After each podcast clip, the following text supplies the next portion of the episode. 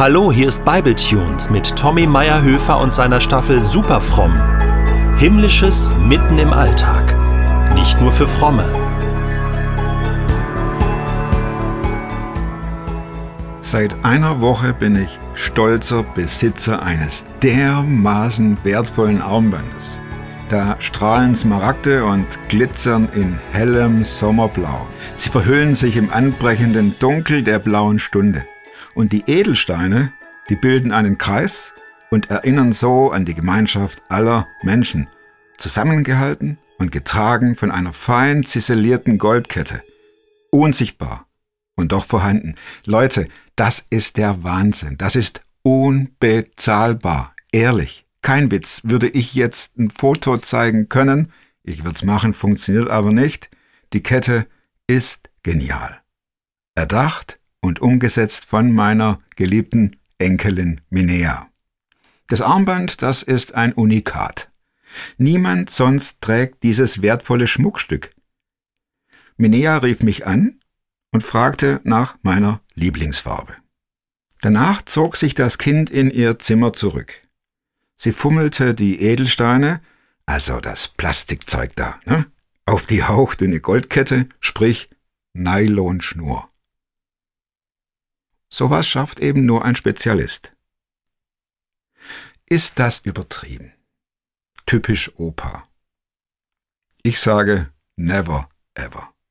In meinen Augen, und niemand sonst kann das beurteilen, ist das die wertvollste Kette aller aller Zeiten, weil in Liebe und mit Liebe für mich gemacht.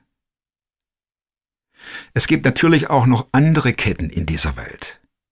Hergestellt von Spezialisten mit hochamtlichen Zertifikaten hinter Glas und Rahmen. Die hocken gebückt an ihren Tischen und starren durch beleuchtet fette Lupengläser.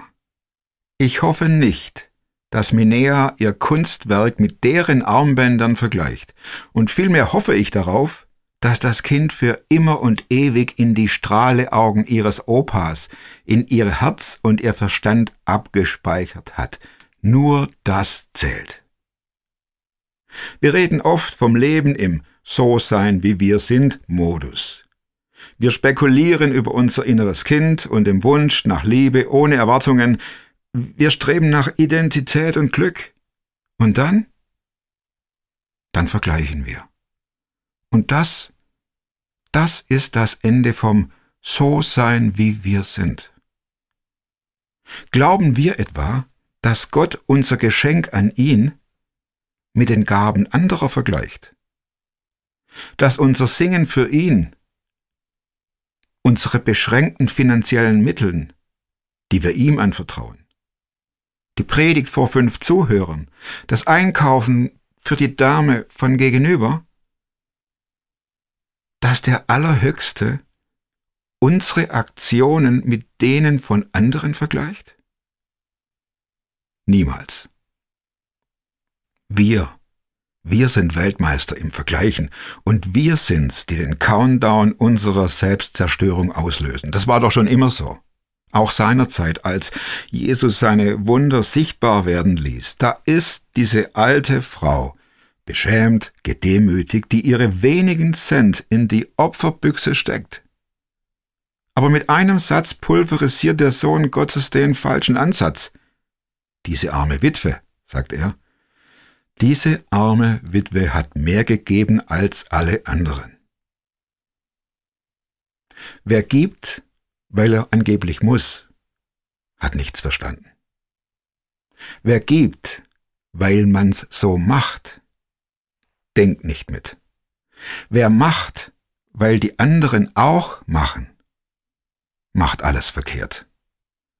Und wer macht, um die Anerkennung der Truppe abzugreifen, der hat sich selbst verloren. Gott sieht unser Herz an, steht in der Bibel. Und wir? Wagen wir auch einen Blick ins Zentrum unseres Wollens, Lebens, Wünschens? Zählt das Lächeln Gottes über uns oder zählt die Anerkennung von anderen?